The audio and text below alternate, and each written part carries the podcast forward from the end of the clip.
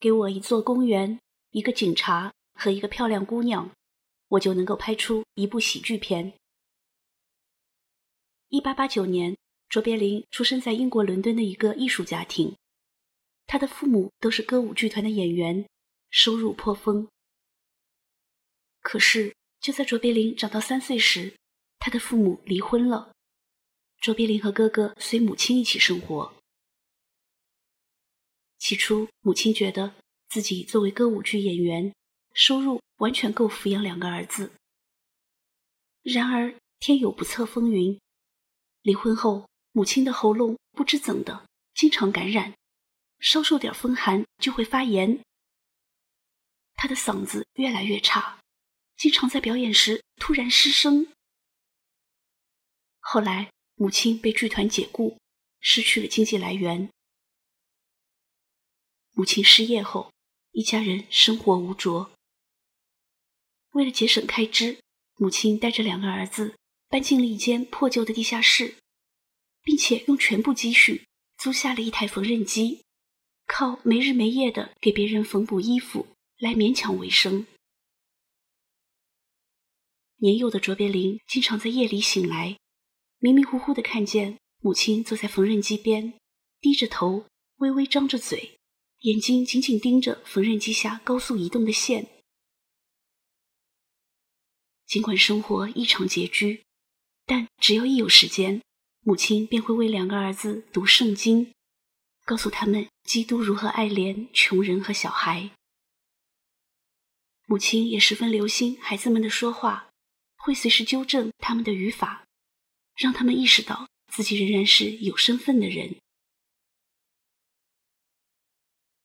卓别林10岁那年，哥哥离开家，到一艘远洋轮船上当起了号手，家里只剩卓别林和母亲。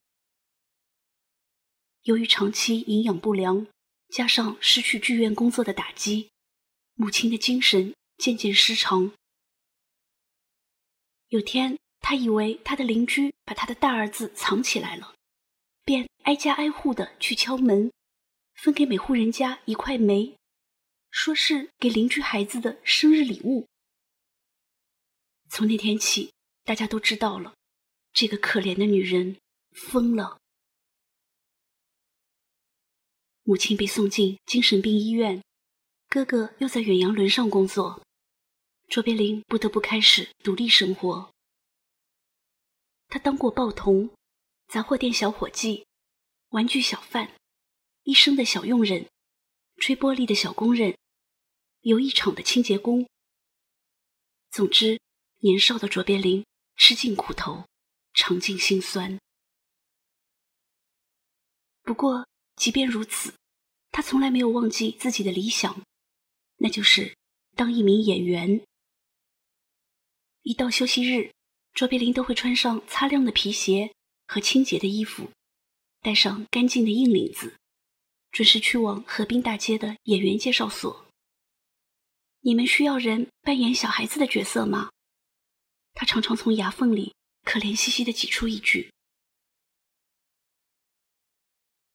12岁那年，卓别林获得一个演出机会，在舞台剧《福尔摩斯》里扮演小佣人比利。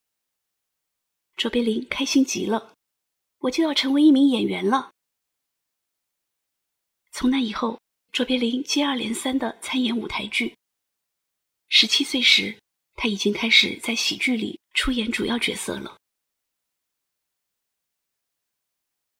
卓别林听说，在大西洋对岸有个神秘的国度，叫美国。与阶层固化的英国不同，美国是冒险家的乐园。那里有几10层高的摩天大厦，空中悬挂着用电灯照亮的巨幅标语。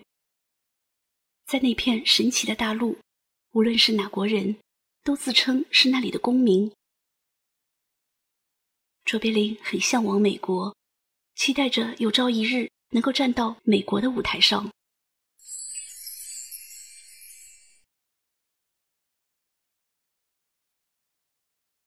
1912年，23岁的卓别林跟随剧团到美国巡演，激动地踏上了那片梦寐以求的土地。到达美国后，一位导演相中了他，引荐他进入电影圈。次年，24岁的卓别林与好莱坞的一家制片公司签约，开始出演电影短片。他在美国的电影生涯由此开启。值得一提的是，那个年代的电影，不论短片还是长片，全都是无声电影，也就是默片。在默片里，演员没法说台词，一切都只能靠动作和表情来演绎。1914年，卓别林出演短片《威尼斯儿童赛车》。在这部短片里，卓别林扮演流浪汉查理。只见他头戴一顶圆礼帽，脚蹬一双特大号皮鞋，上衣紧绷绷，裤子肥鼓鼓，拄着手杖，双脚迈着从容的鸭子步。没过多久，这个流浪汉的形象火了，电影订单从各地飞过来。在此后的很多年里，卓别林以流浪汉查理的形象拍摄了一系列电影。卓别林塑造的流浪汉形象并非凭空臆造。上世纪初，随着美国城市的快速发展，社会贫富分化日益严重，确实有些人变得一贫如洗，沦为流浪汉。卓别林演绎的流浪汉查理并非好吃懒做，他只是一个处于无业状态下的穷人。他时而面露羞涩，时而又一脸严肃，时而神经敏感，时而又调皮狡黠。他孑然一身地游走在街头巷尾，虽贫困潦倒，但依然乐观豁达；虽渺小卑微，却也勇于追求爱和自由。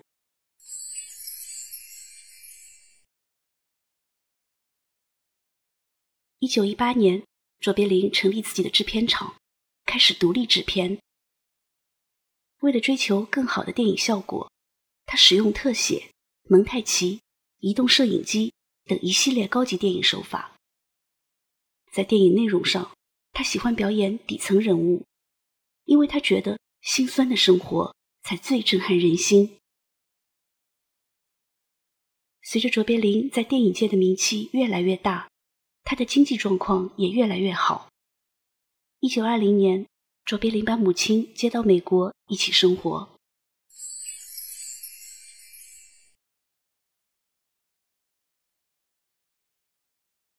1921年，卓别林自导自演了自己的第一部长片，名为《荀子·遇仙记》。在电影《荀子·遇仙记》里，卓别林饰演的流浪汉查理在街头的垃圾箱旁捡到一个婴儿，便带回去自己抚养。爷俩的生活虽极度贫困，却也不乏乐趣。孩子长到4-5岁时，查理带他出去干活挣钱。他俩是怎么挣钱的呢？只见孩子先拿石头砸碎人家的玻璃窗，然后查理装作恰好经过，自然而然地承接了换玻璃窗的业务。后来，国家慈善机构强制把孩子送进育幼院，查理历尽千辛万苦，才重新找回孩子。可是好景不长，当初抛弃孩子的母亲出现了，带走了孩子。查理非常伤心。最后，在一位警察的帮助下，查理终于又见到了孩子，爷俩紧紧拥抱在一起。1925年，卓别林主演的电影《淘金记》问世。在《淘金记》里，卓别林扮演的流浪汉查理是个衣衫褴褛的淘金者。他长途跋涉到达阿拉斯加高地，艰难地接近淘金地点，却被大雪困在了悬崖边的小木屋里。和查理困在一起的还有另一个淘金者大吉姆。天寒地冻里，饥肠辘辘的查理认真地煮起了自己的皮鞋。他把煮好的皮鞋帮子分给大吉姆，自己则把鞋带卷到叉子上，优雅从容地咀嚼起来，那举止仿佛在品尝美味的意大利面。正当查理一本正经地享用美食的时候，一旁饿得神志不清的大吉姆竟把查理当成一只火鸡，想要吃掉它。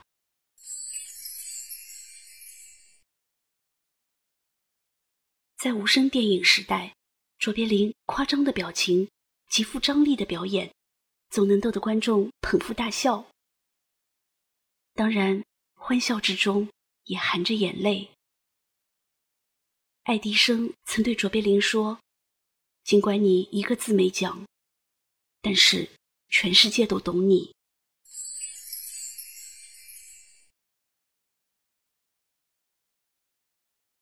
时代的车轮滚滚向前。1927年，华纳公司拍出了第一部有声电影。没过2年，有声电影便风靡世界。很多人劝卓别林放弃无声电影，投身有声电影，可卓别林却坚持认为，无声电影依旧是电影艺术的最佳表现形式。他觉得，如果让那个戴礼帽的流浪汉开口说话，一切精巧的设计都会毁掉。于是，尽管有声电影的时代已经来临，卓别林依然坚守着默片的阵地。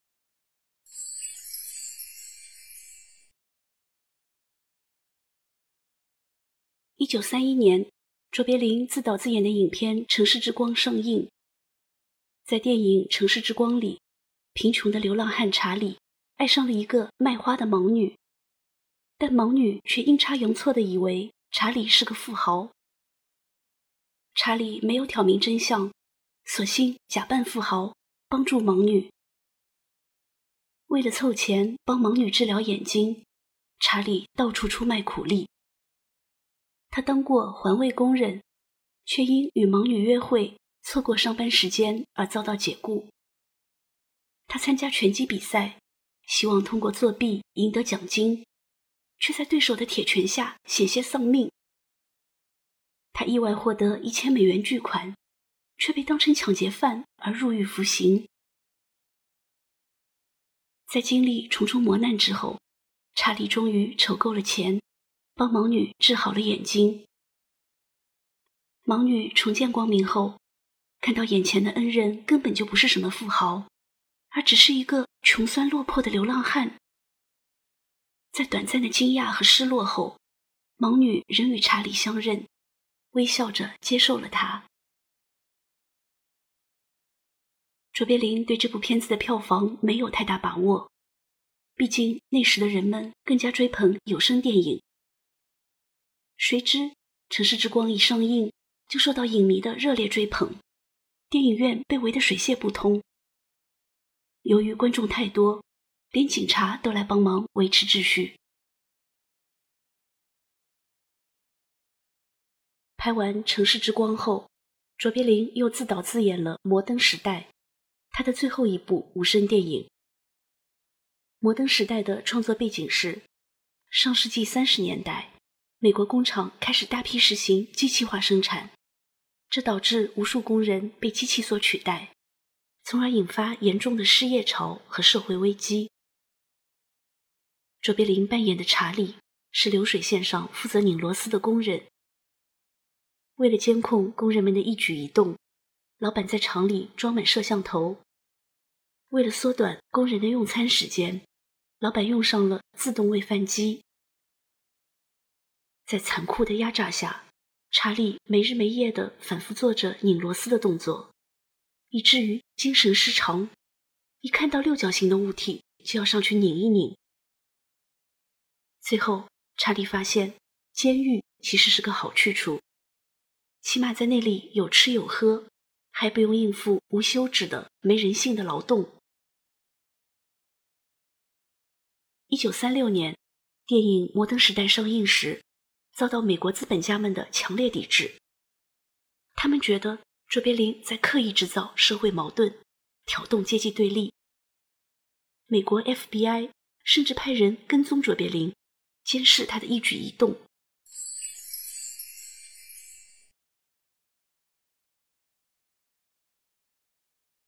时间到了上世纪30年代后期，那时有声电影的技术已经趋向成熟，有声电影以不可阻挡之势成为电影发展的潮流。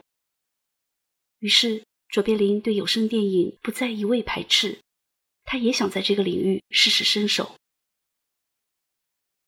上世纪30-40年代，一种新式的胡子流行开来，男士们把嘴两边的胡子剃掉，只留中间方方正正的一小撮。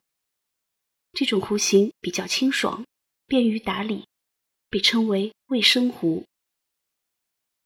卓别林和希特勒都留着这样的卫生胡。不过卓别林一直看不上希特勒，他曾在公共场合说，使希特勒抄袭我的胡型。后来有一天，卓别林灵感乍现，突然想拍一部嘲讽希特勒的电影。他专门搜罗了希特勒所有的新闻纪录片，从中揣摩他的姿态，模仿他的举止。卓别林将这部电影命名为《大独裁者》。电影开拍后，卓别林一人分饰两角，既扮演影射希特勒的独裁者辛格尔，又扮演犹太人理发师查理。《大独裁者》是卓别林的第一部有声片。在这部电影里，卓别林让剧中的人物说了话。他在影片最后，借犹太人理发师查理之口，发表了一场为自由而战的演说。我想要帮助每个人，犹太人、非犹太人、黑人、白人，我们要彼此帮助，人类就该这样。我们要幸福的生活，而不是悲惨的。我们不要彼此憎恨。电影《大独裁者》拍摄了2年多，期间卓别林承受了来自方方面面的压力。当时二战的战火还没有烧到美国，绝大多数美国人都不愿参战。美国总统罗斯福表示，这部电影可能会损害美国的外交关系。此外，拍摄期间卓别林经常收到电影公司发来的警告，以及一些奇怪的来信。在信里，有人声称，不论将来在哪里放映这部电影，他们都会到现场扔臭气弹，甚至向荧幕上开枪。尽管遭到恐吓，卓别林仍决意要拍完这部电影。当希特勒在煽起疯狂的时候，他必须受到嘲笑。1940年，《大独裁者》上映，引发了观众强烈的共鸣，成为当年最卖座的电影。在德国，该片遭到禁演。不过，希特勒特意命人从葡萄牙买来胶片，一个人躲进房间看了2遍。从那以后，卓别林便上了希特勒的死亡名单，受到纳粹德国的人身威胁。同时，他还被美国政府施压，因为他在片中手持红旗的一幕被怀疑通共。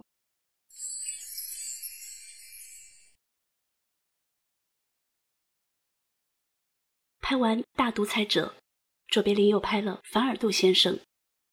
在这部电影里，卓别林一改以往以流浪汉为主角，而是将焦点对准了中产阶层。电影《凡尔杜先生》的剧情是这样的：上世纪30年代，凡尔杜先生是一名银行职员，一家3口过着平静幸福的生活。然而，随着经济大萧条的到来，凡尔杜先生失业了，家庭经济状况陷入窘境。后来，凡尔杜先生借助一种毒药，开始实施他的绝妙计划。他不断引诱有钱的女人，假意和他们结婚，再用毒药毒死他们。最后，凡尔杜先生被警方逮捕。卓别林借凡尔杜先生的故事来控诉军火商和垄断资本家。影片的结尾，凡尔杜先生为自己争辩，许多大生意就是杀人的历史，战争、冲突这些都是生意。杀一个人是凶手，杀人如麻却是英雄。杀人越多越没有罪。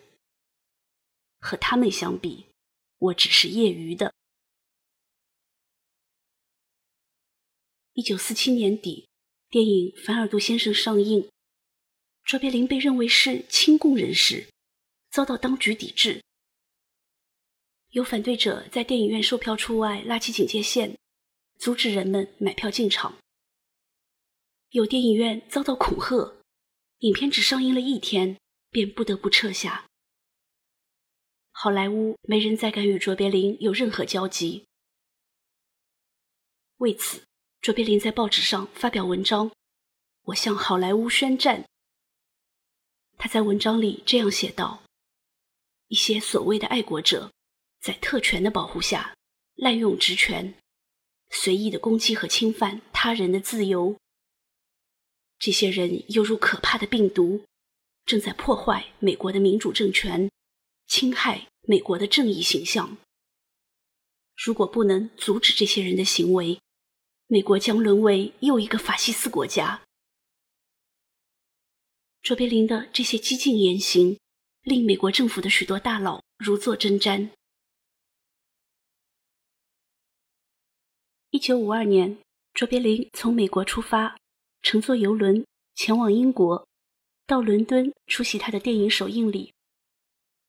就在轮船驶离美国的第二天早上，卓别林在大海上收到美国政府拒绝他再次入境的声明。是的，卓别林被他曾经神往的居住了40年之久的自由国度拒之门外。从那以后的20年里，卓别林息影，与妻子、孩子定居在瑞士，过起了养花种草的田园生活。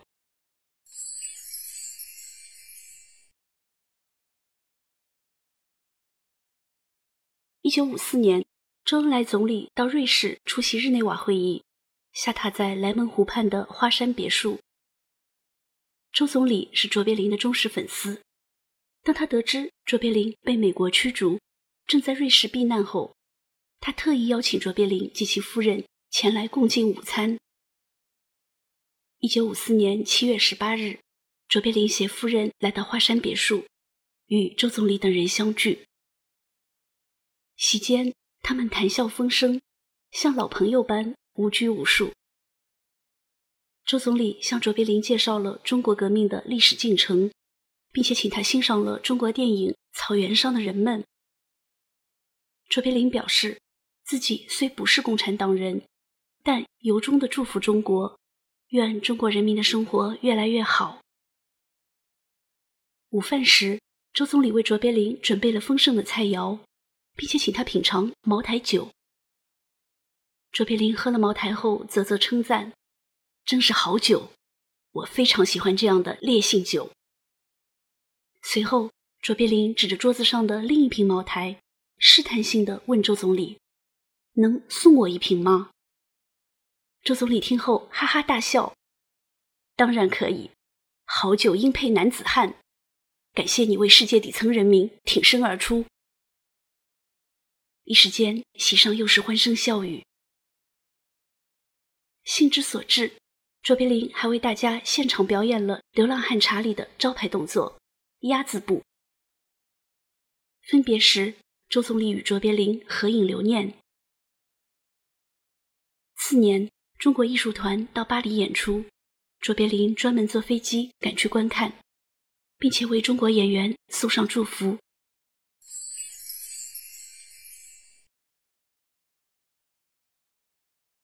在被美国驱逐出境20年后，1972年，83岁高龄的卓别林再次踏上美国的土地，出席第44届奥斯卡颁奖典礼。在颁奖典礼上，他获得了美国电影学院颁发的奥斯卡特殊成就奖。当两鬓斑白的卓别林走上领奖台时，台下的观众全体起立，场中响起长达5分钟的热烈掌声。他们在向这位划时代的喜剧大师致以最崇高的敬意。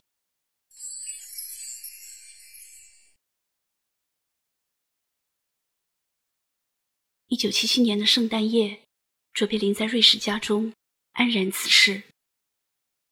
他悄然去往寂寞的远方，留给人们一个迈着鸭步的背影。卓别林活了88岁，这是个不错的数字。